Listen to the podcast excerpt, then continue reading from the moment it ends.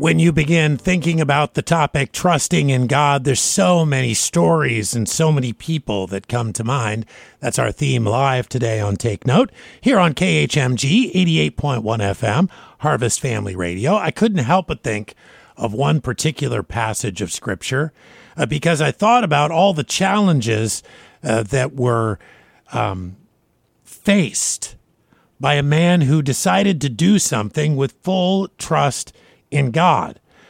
Uh, of course, it would be David as he came before Goliath. And he went down to uh, give his brothers some food at the battlefront, and he saw this man, Goliath, who was really defying the armies of Israel and blaspheming against God. And he asked, What are we going to do about this man that is there blaspheming God?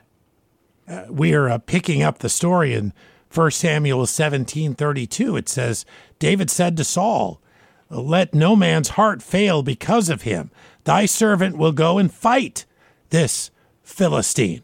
Well you think about one man fighting another man and that doesn't seem too much of a challenge until you realize that David is but a boy but a lad and a small one at that and that Goliath is a giant and that uh, David is just a young shepherd boy and that Goliath is a fighting man from his very youth.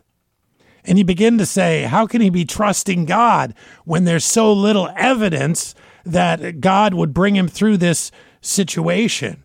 Because after all, he's not equipped. In fact, Saul says to David in the next verse in 1 Samuel 17 33, Thou art not able to go against this Philistine and to fight with him. For thou art but a youth, and he a man of war from his youth. You see, the, the obstacles are there already in the way for David.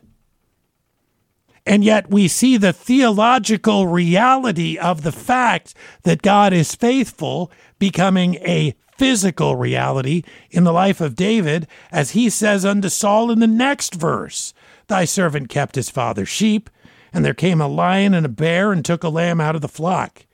And I went out after him and smote him and delivered it out of his mouth. And when he arose up against me, I caught him by his beard and smote him and slew him.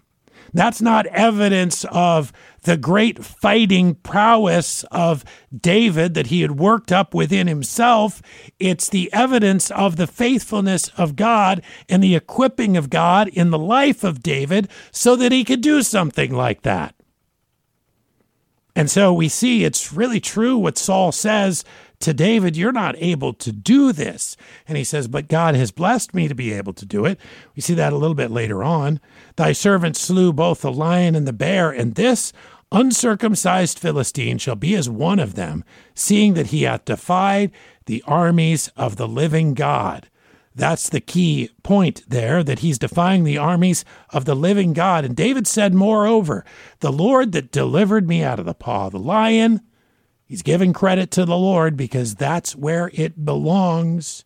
The Lord that delivered me out of the paw of the lion and out of the paw of the bear, he will deliver me out of the hand of this Philistine.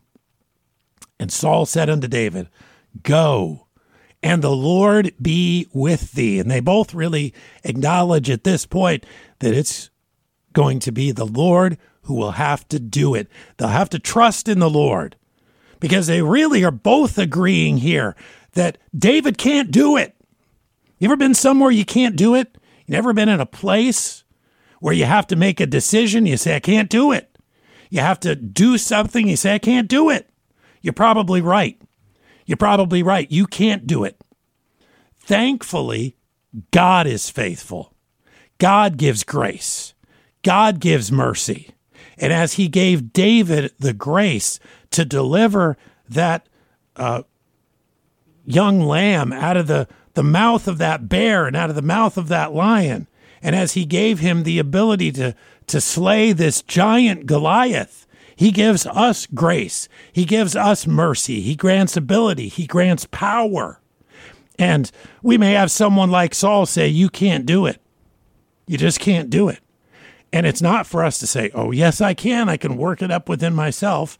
It's for us to say instead, like David, God has shown himself faithful. In other people's lives in time past and in my life as well, and He will show Himself faithful again. You're right, I can't do it, but the Lord can.